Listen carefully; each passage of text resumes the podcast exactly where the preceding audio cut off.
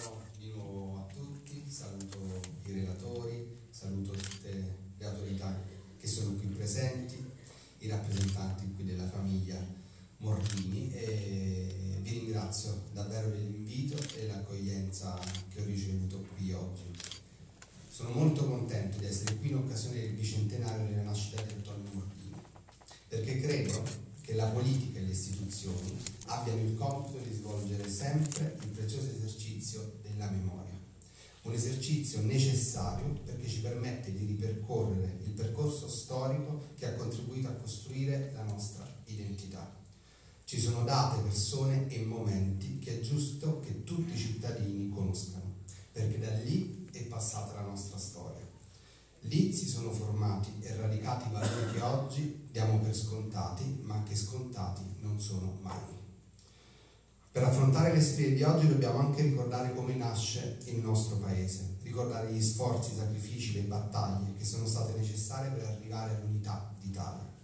Centinaia di migliaia di persone hanno dato la vita per difendere dei valori, per difendere le libertà, per difendere il diritto all'autodeterminazione e credo sia significativo parlarne in un momento in cui c'è una discussione pubblica in atto sull'autonomia a seguito di un referendum consultivo promosso in alcune regioni. Un argomento che sarà oggetto di approfondimento del Parlamento, in cui il Parlamento avrà un ruolo assolutamente centrale. Il nostro paese ha dei padri della patria, ha dei patrioti che hanno costruito questa nazione. Ci sono quelli noti come Cavour, ci sono quelli meno noti e penso proprio ad Antonio Mordini. Antonio Mordini non è stato solo un protagonista del risorgimento, è stato anche e soprattutto un uomo che ha incarnato il senso profondo del concetto di unità. Troviamo nel suo percorso la rappresentazione plastica di cosa significa credere in Italia come paese, l'attivismo nella sua Toscana, l'impegno al fianco di Garibaldi e il suo ruolo di deputato interpretato da Italiano. Mordini scelse di candidarsi nel collegio di Palermo, dando un segnale importante di cosa significasse intendere paese unito. Mordini fu sinceramente e costruttivamente un uomo del Parlamento e ciò non soltanto per il fatto che fu eletto deputato per oltre 35 anni, quanto piuttosto per il modo in cui interpretò nell'arco di tutta la sua vita il significato della rappresentanza politica. Il suo percorso biografico e politico ci ricorda infatti che il Parlamento è stato il centro del risorgimento nazionale. Prima del conseguimento dell'unità aveva rappresentato il cuore delle rivendicazioni costituzionali portate avanti dai patrioti di ogni tendenza politica. Dopo l'unità fu nel Parlamento che faticosamente iniziarono ad amalgamarsi le diverse anime del Paese e si misero a fuoco i gravi problemi che lo affliggevano a cominciare dall'analfabetismo, dalla miseria delle campagne e dalla poverissima rete infrastrutturale.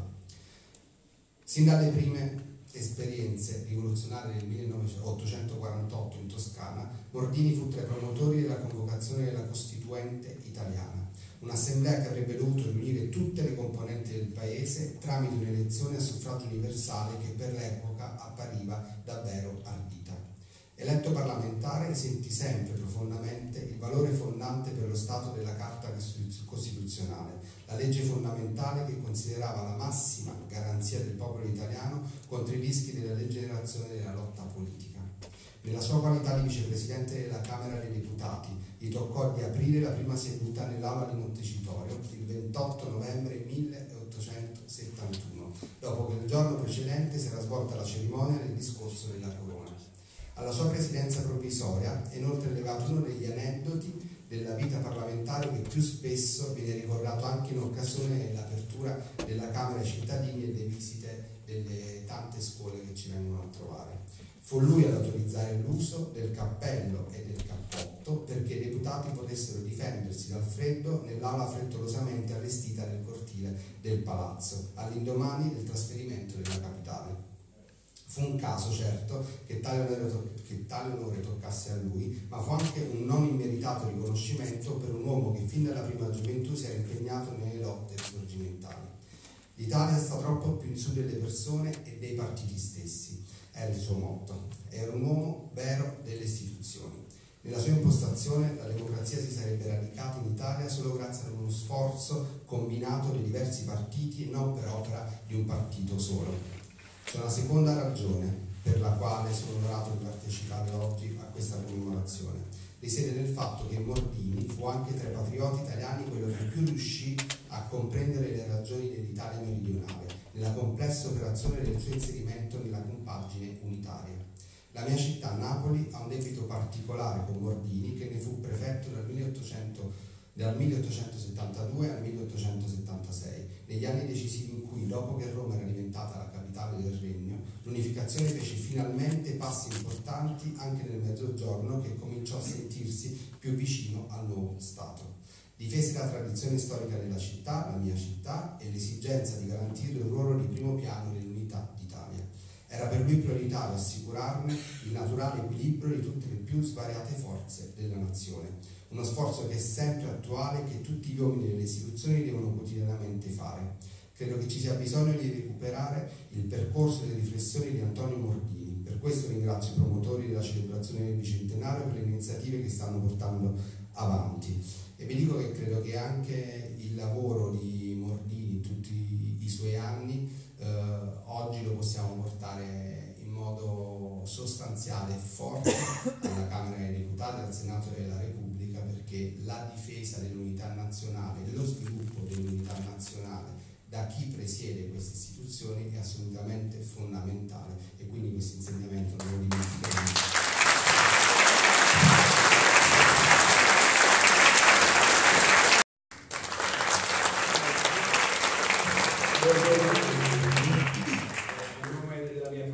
Sono, eh, voglio esprimere il più sincero ringraziamento per l'organizzazione di questa manifestazione in eh, ricordo del bicentenario della nascita di nostro nonno Antonio Martini. Ringrazio quindi eh, tutti voi presenti, ringrazio l'amministrazione comunale di Varga, gli organizzatori, il sindaco, ringrazio le molte autorità che oggi sono intervenute a questa iniziativa e ehm, sono particolarmente felice ed onorato della presenza quest'oggi a Barga del Presidente della Camera dei Deputati, onorevole Roberto Pico, che quindi saluto e ringrazio molto per la loro tempo. Il Barga e le istituzioni, eh, devo dire, sono state sempre molto vicine alla memoria di Antonio Mordini. E, tuttora ricordo con una certa emozione quando nel 1982, allora ero un giovane 25enne, mi trovai sul palco dell'autorità assieme eh, all'allora Presidente del Consiglio, senatore Giovanni Spadolini, che era in visita a Barga per le celebrazioni garibaldine e per la prima apertura dell'archivio storico di Antonio Mordini. Antonio Mordini nacque a Barga eh, il primo giugno del 1819 da una famiglia benestante che eh, era ben integrata nella Toscana eh, dell'epoca, Toscana che era eh, governata dal Granduca eh, Leopoldo II. Eh, fin dalla eh, sua lunga vita ehm, partecipò intensamente a quel processo che faticosamente portò a, dai primi moti rivoluzionari che peraltro in Valle del Serchio si manifestarono assai precocemente fino all'Unità d'Italia nel 1861. Per un giovane, eh, infatti dico, subito dopo eh, la laurea in giurisprudenza si avvicinò a, a, ad ambienti di ispirazione mazziniana che chiedevano maggiore libertà, auspicavano un'Italia unita, indipendente e repubblicana. Eh, per un giovane come lui, badate bene, sarebbe stato molto più semplice eh, intraprendere la carriera d'avvocato, ma, eh, ma, così non fu e, e contro volere della propria famiglia di fatto si può dire che divenne un rivoluzionario. Il, il suo percorso politico-istituzionale, che sarà oggetto degli interventi di chi più autorevolmente seguirà questo mio breve saluto, eh, si concluse di fatto con, con la sua morte, avvenuta in, nel luglio del 1902 all'alba di un secolo che vide l'umanità intera eh, scossa da due terribili guerre mondiali e devastata dalla follia ideologica del nazifascismo. Eh, sul piano personale posso aggiungere che la memoria di Antonio Mordini è sempre stata custodita eh, con, gelosamente e con amore all'interno della nostra famiglia e lo è tuttora eh, nel nel suo archivio storico, nella biblioteca, nella collezione di cimeli che sono il, la testimonianza di tanti anni di battaglie e di, militanza politica. Ehm, quindi eh, sul piano personale ancora ricordo che eh, da, da, bambino quando vivevamo nel, nel palazzo di Varga lo studio di nonno, così era allora chiamato, eh, lo è tuttora direi, era sempre tenuto rigorosamente chiuso a chiave. Eh, di Antonio Mordini se ne parlava in famiglia anche a volte, e quasi fosse una presenza reale. Eh, una volta chiesi a mio babbo ma eh, di dirmi qualcosa di più del nonno, che cosa avesse fatto, se lui l'avesse mai conosciuto. E mio babbo molto semplicemente mi rispose che il nonno Antonio era stato una persona onesta che aveva fatto delle cose importanti per l'Italia, ma che era morto da molto tempo, molto prima che io, ma anche lui nascesse. Aggiunse però che la sua memoria viveva ancora intatta nei nostri cuori e nel ricordo di tanti italiani che gli erano grati per quanto aveva fatto per il nostro paese. Grazie.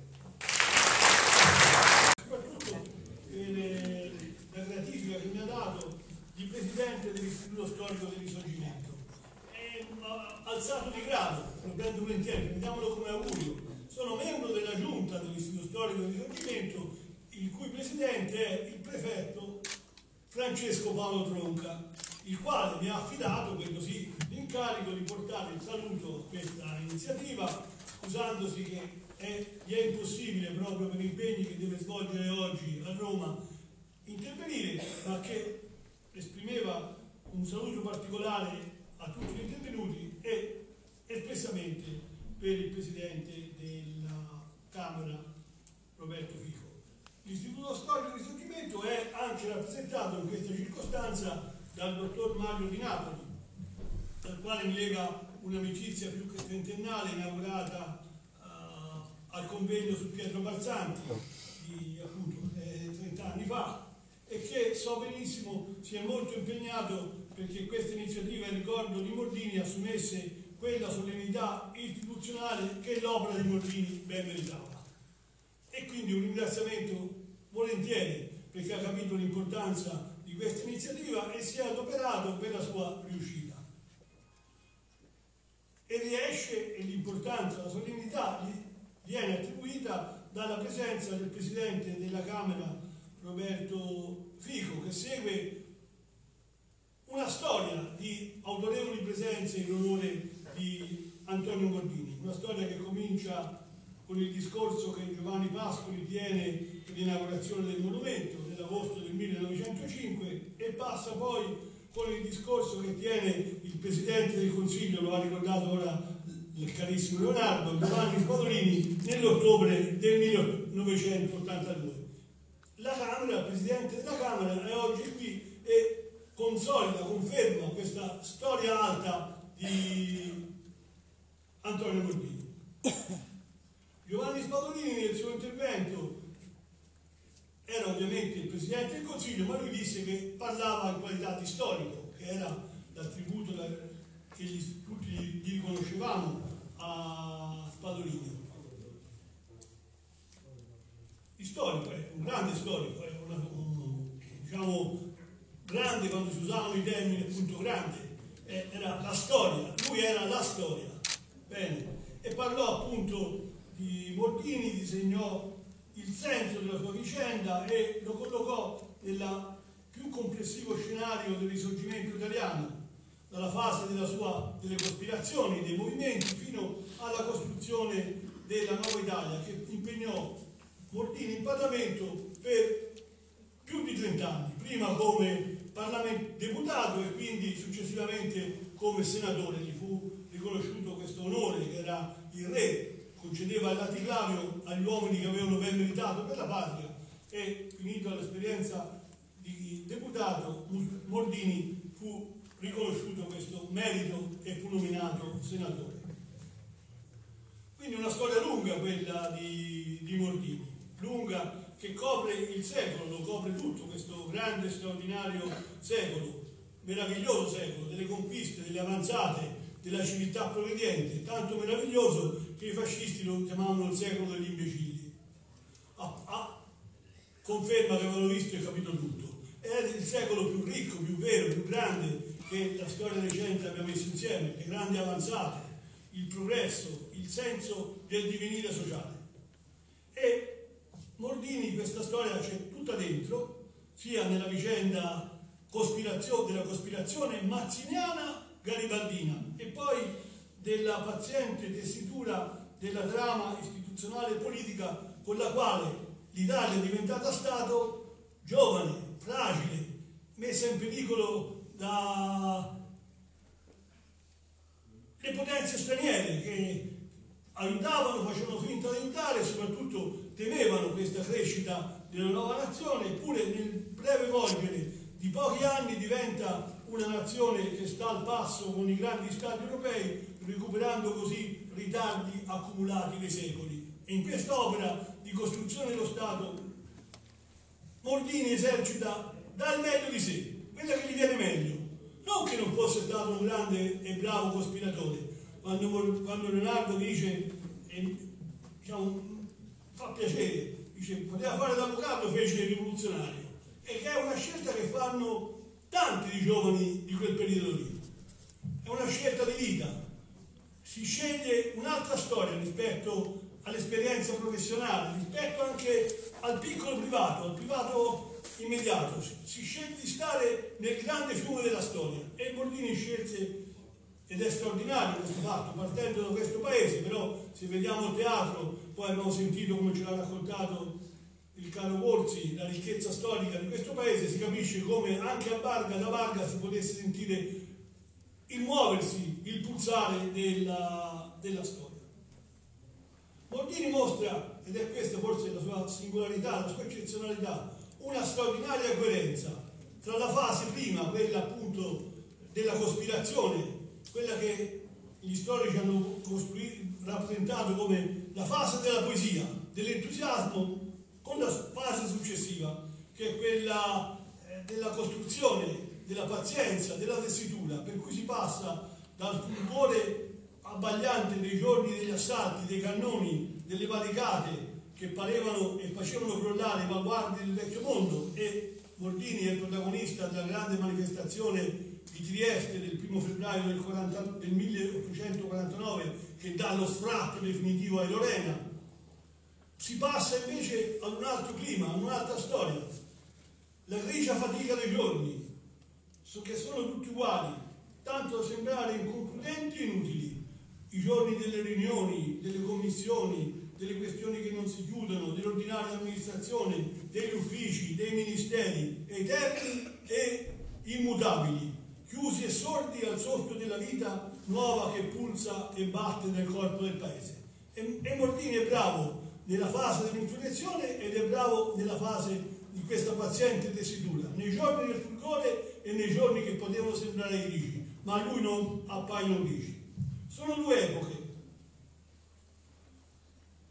ugualmente importanti e ugualmente decisive per il cammino della nuova Italia. Epoche che esigono un cambio di passo, un cambio di atteggiamento, un cambio di mentalità, un aggiornamento così radicale che non sempre riesce a tutti, perché si tratta di capire e di comprendere i tempi nuovi, che esigono atteggiamenti nuovi. Mordini ci riesce, ed è questa la sua grandezza. Si, diciamo un termine brutto, eh, si è usato per mille cose, si ricicla, è brutto, si adatta, è altrettanto brutto, si inventa, forse sì, si inventa e l'aveva tutta nel DNA questa capacità di governo e di tessitura della pratica politica istituzionale si inventa uomo di governo, come lo saprà in Sicilia e come lo sarà negli anni dell'attività parlamentare. È un aggiornamento difficile, che brucia anche l'Italia Nuova.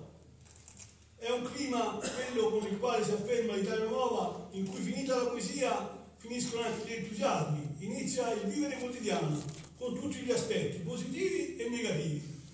La fine della poesia eh, fa sparire anche gli uomini della poesia, spuntano eh, gli uomini della prosa, che spesso sono attenti più agli aspetti materiali, più, più agli interessi che non ai grandi ideali. E Mordini si troverà dentro questa storia resistendo appunto alla visione chiusa dei piccoli interessi, mantenendo sempre grande la visione degli ideali, di un'idealità vera, maturata nell'insegnamento di, di Mazzini e di Garibaldi e testimoniata da questa fiducia nell'Italia giusta, un'idea di un'Italia nuova che si afferma con il concorso e il consenso attivo del suo popolo. E questa è la democrazia liberale di Bordini, che ne fa un uomo nuovo, anche più avanzato rispetto ai tempi, un uomo più della Repubblica nostra che non della monarchia sabauda, che guardava invece eh, con difficoltà, con preoccupazione qualche volta anche con i fucili e i cannoni al popolo che si muoveva. Mordini rimane invece uomo che sente forte questa esigenza della democrazia che nasce e si svolge con il popolo. Certo, scoprire all'improvviso, come avverrà appunto a generazioni, che la storia, questa benigna divinità alla quale sono stati affidati i sogni più sfolgoranti, i propositi più incoraggianti, i prefetti più ambiziosi, questa divinità che consola gli sconfitti, promettendo che saranno remunerati, a un certo punto non, più, non corre più veloce come era corsa negli anni che vanno dal 48 al 59, quando sembrava che il mondo cambiasse. Non ci sono più accelerazioni vorticose, ma bisogna cambiare passo, bisogna andare piano. Ed è quello che sa fare Bordini e si mette a disposizione dello Stato, uomo dello Stato e impersonifica, rappresenta e realizza una figura, un'antropologia nuova del politico che sta al servizio delle istituzioni. Per tanti sarà sconvolgente questo passaggio dalla prosa alla poesia, si bruceranno individui, si bruceranno esperienze, ci saranno anche quelli che sapranno approfittare della poesia e della prosa e, e Mordini li troverà quando nominato presidente della commissione per lo scandalo della banca romana, è una storia ricorrente. E troverà che molti degli uomini con i quali aveva condiviso le speranze risorgimentali siano specializzati in ladrocini e ne avrà amarezza perché capisce che questi non sono stati all'altezza dei tempi, cosa che invece rimane nel segno di, di Mordini.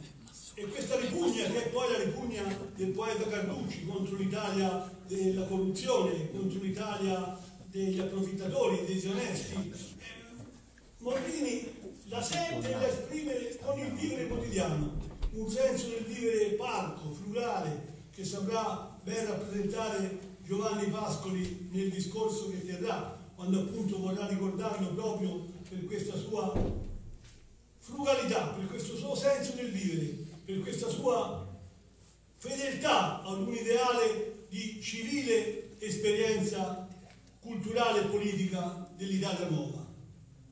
Fui, questo diceva Pascoli, fui nella tua villa, era non altra che linda, mi assisi alla tua mensa, la tovaglia era di tela di casa, le argenterie erano di terra ciglia, le vivande erano semplicemente cucinate da una brava contadina.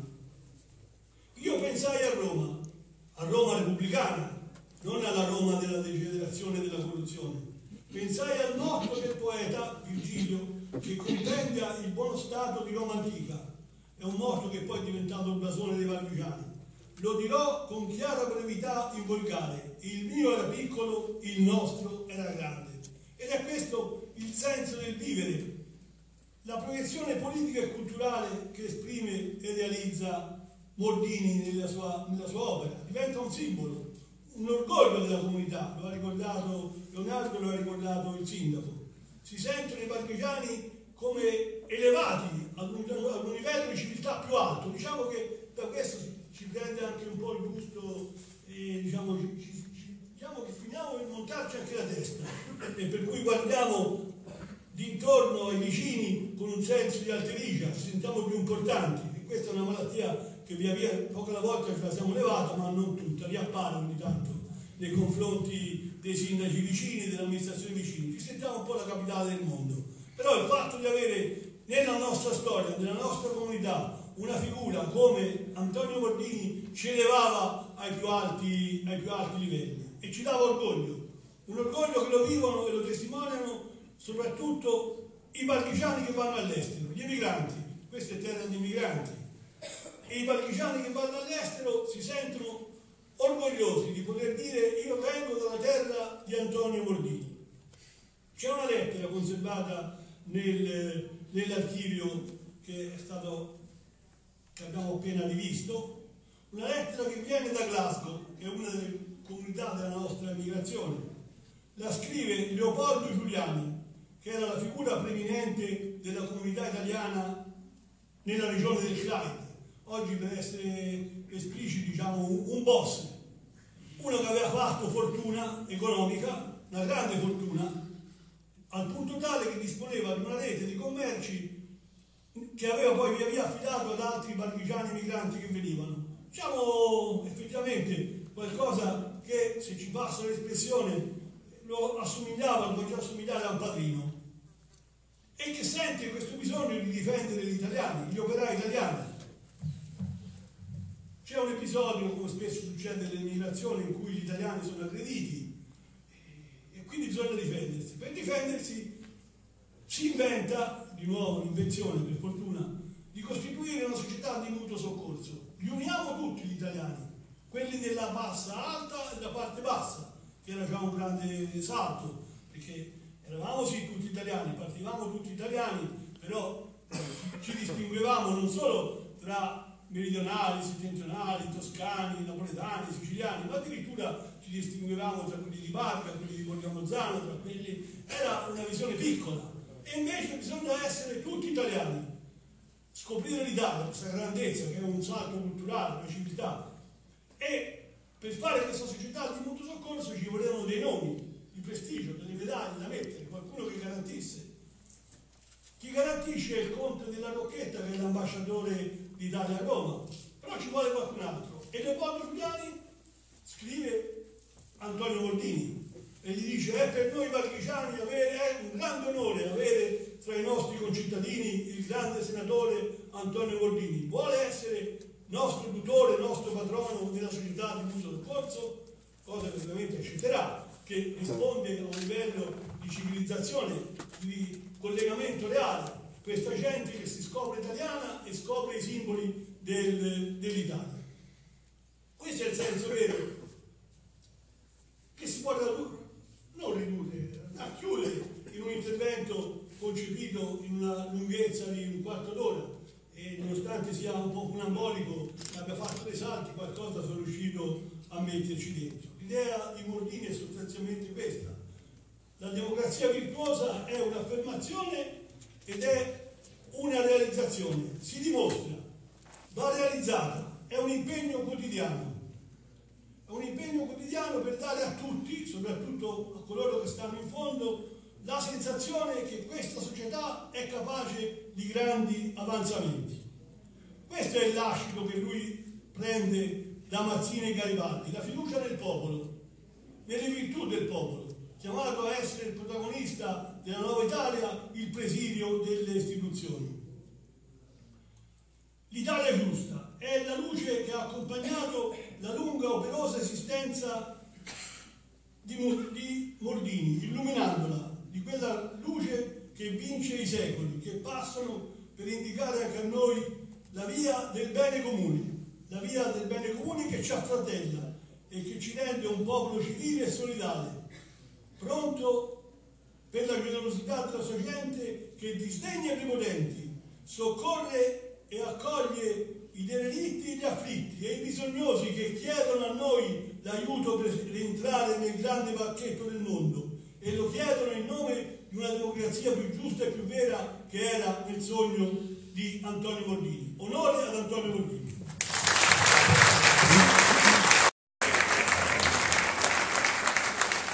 La parola al senatore Marcucci. Grazie al sindaco, però un ringraziamento particolare nella giornata di oggi lo devo fare al presidente Fico, non era scontato la sua presenza eh, che celebra in maniera appropriata la giornata odierna eh, è stata una decisione che io ho personalmente a nome della nostra comunità apprezzato molto. Le nostre differenze e lontananze politiche sono conosciute da tutti, ma evidentemente il senso delle istituzioni e l'amore per il nostro paese e per la storia del nostro paese ci unisce e ci porta oggi insieme a celebrare un grande padre della patria. Quindi Presidente, grazie, grazie mille per la presenza.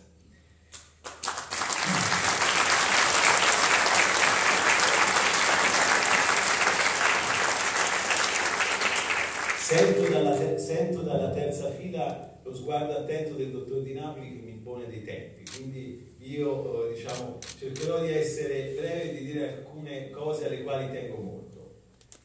Innanzitutto la grandezza di quest'uomo, nato 200 anni fa in, una, in un comune, un territorio come questo, lontano dal centro pulsante dell'Italia e dell'Europa, un'Italia molto diversa e divisa a quell'epoca che a vent'anni si laurea a Pisa in giurisprudenza, certamente veniva da una famiglia abbiente che gli permetteva gli studi, quindi aveva un vantaggio, ma da subito decide a vent'anni di trasferirsi a Firenze perché a Firenze c'era un dinamismo, una voglia di fare, di guardare avanti, di credere in ideali che magari in periferia non venivano vissuti. Lui che veniva da Varga va a Firenze e si inserisce nei meccanismi nei confronti, partecipa, li sollecita, diventa protagonista, costituisce società segrete, comincia tra i primi nel nostro territorio nazionale a credere realmente che l'Italia possa essere un giorno unita, possa essere libera e possa essere indipendente. E poi decide di mettersi in gioco fino in fondo, lo fa essendo tra i primi ad andare volontari a combattere nei territori del nord Italia, a ritornare dopo anche difficoltà di comprensione reciproche per quel movimento patriottico a quell'epoca era un movimento comunque molto diverso, con sensibilità, personalità che avevano approcci diversi, chiamato in Toscana, lui figlio di un amico del Granduca, lui figlio di un amico del Granduca, e partecipa in prima persona prima chiedendo eh, l'emanazione di una carta costituzionale, poi partecipando addirittura con ruoli primari al governo rivoluzionario, cioè lui diventa un rivoluzionario, tant'è che verrà poi condannato dopo diciamo, il ritorno del quadro precedente all'ergastolo. Lui sarebbe stato chiamato un fuorilegge, un terrorista, una... viene condannato all'ergastolo e fu costretto a oltre dieci anni di esilio in Europa, dove tra l'altro ha continuato la la sua formazione, ha evoluto la sua formazione, ha evoluto il suo credo, è diventato più pragmatico, torna, torna in Italia di nuovo per fare cosa? Per combattere, per combattere per chi? Per se stesso, no, per la sua famiglia, no, neanche per la sua terra, ma per questo sogno dell'Italia unita e libera. E lo fa con passione, con determinazione, si mette in luce, il protagonista dimostra capacità d'azione e di guerra. E viene chiamato da Garibaldi dopo la spedizione di Mille in Sicilia, dove dà dimostrazione di grandissima capacità di gestione, di amministrazione della cosa pubblica. Garibaldi decide dopo De Petris, che non si era dimostrato in grado, di assegnare a Mordini la gestione di quella terra difficile, che aveva un passaggio delicato, il voto del plebiscito che doveva sancire l'unità al Regno Sabaudo, un passaggio delicatissimo. Mordini lo fa, lo fa con successo. E siccome lui ama le cose che fa, siccome lui va in profondità, poi nella sua vita parlamentare sarà eletto certo nella Lucchesia a Barga, nel collegio di Borgamozzano a Lucca, ma sarà eletto anche nei collegi della Sicilia, perché lui vuole dimostrare che quel periodo così importante della sua vita e così importante per la storia del nostro paese è stato un periodo che gli è rimasto nel cuore e lui si sente titolo fino in fondo per rappresentare non solo i suoi concittadini di Barga, della Valle del Serchio e di Luca, ma anche i siciliani che aveva governato in un periodo così delicato. Un uomo che poi fa il suo percorso politico, entra alla Camera a ruoli rilevanti, ma soprattutto si pone una grande domanda tutte queste energie di questi giovani, di questi giovani che avevano fatto l'Italia, che avevano sognato l'Italia libera e indipendente, come potevano mettersi a disposizione del loro paese. E allora lui ci crede anche qui con passione, forse anche un pochino lontano dalla, da alcuni meccanismi, ma decide di partire con un processo che coinvolgesse molti suoi colleghi per portare questi giovani che partivano nel partito d'azione, Garibaldini nella sinistra democratica e all'inizio rivoluzionaria e dice fermi, noi abbiamo giurato come parlamentari e il giuramento vuol dire riconoscere le istituzioni, vuol dire servire le rivoluzioni e quindi lancia l'ipotesi che la sinistra debba un giorno diventare forza di governo nel nostro paese e vuol creare credito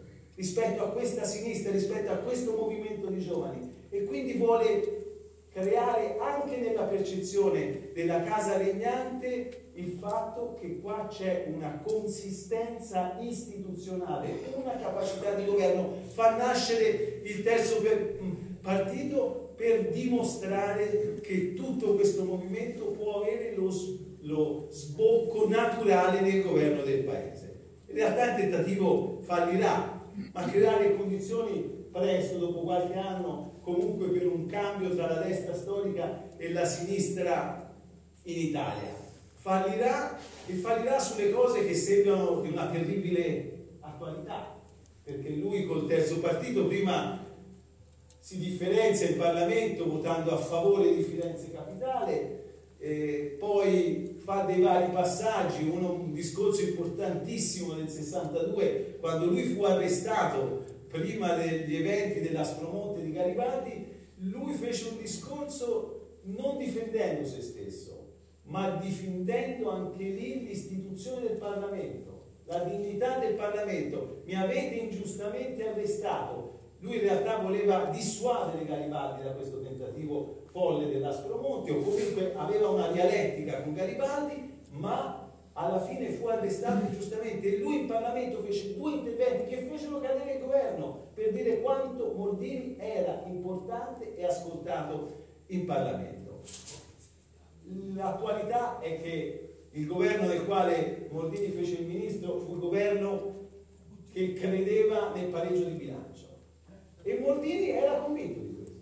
Lui riteneva che le riforme sociali si dovessero fare che il paese aveva bisogno di un riequilibrio sociale di una maggiore distribuzione della ricchezza, ma pensava che solo uno Stato che avesse i conti in ordine e il pareggio di bilancio si potesse fare, potesse fare politiche di riforma che andavano nell'ottica di una maggiore giustizia sociale. Quindi lui parte anche nel mettere la tassa sul macinato da istanze di sinistra, perché l'obiettivo, che poi non realizzerà quel frangente che non fu ottenuto da quel governo era l'obiettivo della distribuzione della ricchezza. Crollò il governo, cambiò, cambiarono i tempi, i meccanismi, ebbe ruoli importanti, si avvicinò all'area moderata in maniera sempre più consistente. Il, gli fu dato questo mandato rilevantissimo e delicatissimo in quel periodo di prefetto di Napoli, dove è stato quattro anni, è stato ricordato, fu chiamato fu chiamato a ruoli delicatissimi come quella della commissione sul primo grande scandalo del regno e anche questo ahimè ci ricorda cose, cose recenti. Un grande uomo, un grande uomo che nel 97 dopo questa faticosa anche personalmente e politicamente vicenda della commissione d'inchiesta sullo scandalo della banca romana il re decide di nominarlo di nominarlo senatore. Lui però è stanco della politica. Lui fa sapere al re, al Presidente del Consiglio che stava preparando il decreto che avrebbe preferito non farlo il senatore. Oggi c'è un sacco di gente che si darebbe un sacco da fare per fare il senatore, invece lui decise, diciamo, anche proprio nella logica della sua originalità, nella sua indipendenza, di rinunciare a questo incarico. Presidente del Consiglio gli fa presente che non si può permettere di non rispettare una volontà del re e che il suo nome sarà all'interno del decreto di nomina dei nuovi senatori. E allora, proprio ieri, 13 giugno del 1897, lui come aveva costume di fare, lui scriveva le lettere agli elettori e faceva degli incontri con i propri elettori. Nell'andare a festeggiare in qualche maniera questa nomina recente, il 13 giugno del 1897, fa un discorso simpatico e triste allo stesso tempo. Comunica che il re lo aveva voluto come senatore del regno e comunica che quel giorno nasceva una, una nuova tipologia di senatori in Italia? I senatori per forza. E questo lo dice ufficialmente ai suoi elettori, che ne prendano nota e in realtà corrisponde esattamente alla verità. È stato ricordato il discorso di Pascoli. Il discorso di Pascoli si conclude con un grande insegnamento per tutti noi, tutti noi che facciamo politica. Ringrazio i tanti sindaci, i parlamentari che sono presenti, i consiglieri regionali, i consiglieri comunali, tanti di fresca nomina, le autorità militari e tutti voi. Queste parole sono di grande insegnamento, perché ricordano a tutti noi che si svolge una funzione, lo si deve fare nell'interesse e mantenendo il legame con i nostri territori e le nostre comunità. Così conclude Giovanni Pascoli. Tu, Antonio Moldini, decide di, dare, di parlare direttamente alla statua, come se parlasse al, al senatore. Tu, Antonio Moldini, a me e a chiunque vorrà interrogarti risponderai. Lo scultore del resto ti ha fatto parlante risponderai mostrando al cittadino e all'ospite la tua bella valle, dove è la pace sociale e l'amor di patria, donde partivi, scusa, donde partivi per collaborare con il grande eroe o con il grande re e ritornavi nella valle a dar consigli al tuo contadino e che, che tu facessi nel mondo ministro o esule condannato prodittatore, qua eri fratello e padre. A te, Antonio Mordini, l'amor nostro e gli inni della patria. Grazie.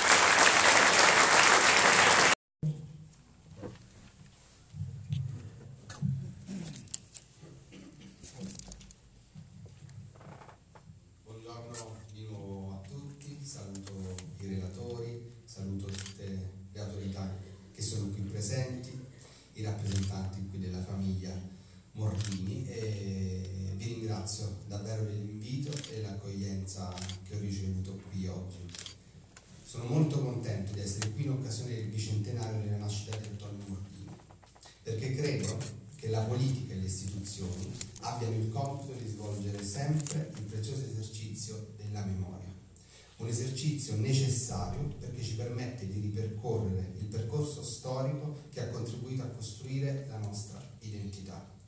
Ci sono date, persone e momenti che è giusto che tutti i cittadini conoscano, perché da lì è passata la nostra storia. Lì si sono formati e radicati valori che oggi diamo per scontati, ma che scontati non sono mai. Per affrontare le sfide di oggi dobbiamo anche ricordare come nasce il nostro paese, ricordare gli sforzi, i sacrifici, le battaglie che sono state necessarie per arrivare all'unità d'Italia. Centinaia di migliaia di persone hanno dato la vita per difendere dei valori, per difendere le libertà, per difendere il diritto all'autodeterminazione. E credo sia significativo parlarne in un momento in cui c'è una discussione pubblica in atto sull'autonomia, a seguito di un referendum consultivo promosso in alcune regioni un argomento che sarà oggetto di approfondimento del Parlamento, in cui il Parlamento avrà un ruolo assolutamente centrale. Il nostro paese ha dei padri della patria, ha dei patrioti che hanno costruito questa nazione. Ci sono quelli noti come Cavour, ci sono quelli meno noti e penso proprio ad Antonio Mordini. Antonio Mordini non è stato solo un protagonista del risorgimento, è stato anche e soprattutto un uomo che ha incarnato il senso profondo del concetto di unità, Troviamo nel suo percorso la rappresentazione plastica di cosa significa credere in Italia come paese, l'attivismo nella sua Toscana, l'impegno a fianco di Garibaldi e il suo ruolo di deputato interpretato da Italiano. Mordini scelse di candidarsi nel collegio di Palermo, dando un segnale importante di cosa significasse intendere il paese unito. Mordini fu sinceramente e costruttivamente un uomo del Parlamento e ciò non soltanto per il fatto che fu eletto deputato per oltre 35 anni, quanto piuttosto per il modo in cui interpretò nell'arco di tutta la sua vita il significato della rappresentanza politica. Il suo percorso biografico e politico ci ricorda infatti che il Parlamento è stato il centro del risorgimento nazionale. Prima del conseguimento dell'unità aveva rappresentato il cuore delle rivendicazioni costituzionali portate avanti dai patrioti di ogni tendenza politica. Dopo l'unità fu nel Parlamento che faticosamente iniziarono ad amalgamarsi le diverse anime del paese e si misero a fuoco i gravi problemi che lo affliggevano a cominciare dall'analfabetismo, dalla miseria delle campagne e dalla poverissima rete infrastrutturale. Sin dalle prime esperienze rivoluzionarie del 1848 in Toscana, Mordini fu tra i promotori della convocazione della Costituente italiana, un'assemblea che avrebbe dovuto riunire tutte le componenti del paese tramite un'elezione a suffragio universale che per l'epoca appariva davvero ardita. Eletto parlamentare sentì sempre profondamente il valore fondante per lo Stato della Carta Costituzionale, la legge fondamentale che considerava la massima garanzia del popolo italiano contro i rischi della degenerazione della lotta politica. Nella sua qualità di vicepresidente della Camera dei Deputati, gli toccò di aprire la prima seduta nell'aula di Montecitorio il 28 novembre 1871, dopo che il giorno precedente si era svolta la cerimonia del discorso della corona. Alla sua presidenza provvisoria è inoltre legato uno degli aneddoti della vita parlamentare che più spesso viene ricordato anche in occasione dell'apertura della Camera ai cittadini e delle visite delle tante scuole che ci vengono a trovare. Fu lui ad autorizzare l'uso del cappello e del cappotto perché i deputati potessero difendersi dal freddo nell'aula frettolosamente allestita nel cortile del palazzo, all'indomani del trasferimento della capitale. Fu un caso, certo, che tale, onore, che tale onore toccasse a lui, ma fu anche un non immeritato riconoscimento per un uomo che fin dalla prima gioventù si era impegnato nelle lotte risorgimentali. L'Italia sta troppo più in su delle persone e dei partiti stessi, era il suo motto. Era un uomo vero delle istituzioni. Nella sua impostazione la democrazia si sarebbe radicata in Italia solo grazie ad uno sforzo combinato dei diversi partiti e non per opera di un partito solo. C'è una seconda ragione per la quale sono onorato di partecipare oggi a questa commemorazione. Risiede nel fatto che Mordini fu anche tra i patrioti italiani quello che più riuscì a comprendere le ragioni dell'Italia meridionale, nella complessa operazione del suo inserimento nella compagine unitaria. La mia città, Napoli, ha un debito particolare con Mordini, che ne fu prefetto dal 1800 dal 1872 al 1876, negli anni decisivi in cui, dopo che Roma era diventata la capitale del regno, l'unificazione fece finalmente passi importanti anche nel mezzogiorno che cominciò a sentirsi più vicino al nuovo Stato. Difese la tradizione storica della città, la mia città, e l'esigenza di garantire un ruolo di primo piano nell'unità d'Italia. Era per lui prioritario assicurarne il naturale equilibrio di tutte le più svariate forze della nazione. Uno sforzo che è sempre attuale e che tutti gli uomini delle istituzioni devono quotidianamente fare Credo che ci sia bisogno di recuperare il percorso delle riflessioni di Antonio Mordini. Per questo ringrazio i promotori della celebrazione del bicentenario per le iniziative che stanno portando avanti. E vi dico che credo che anche il lavoro di Mordini in tutti i suoi anni eh, oggi lo possiamo portare in modo sostanziale e forte alla Camera dei Deputati, al Senato della Repubblica, perché la difesa dell'unità nazionale, dello sviluppo dell'unità nazionale da chi presiede queste istituzioni è assolutamente fondamentale e quindi questo insegnamento non lo dimenticheremo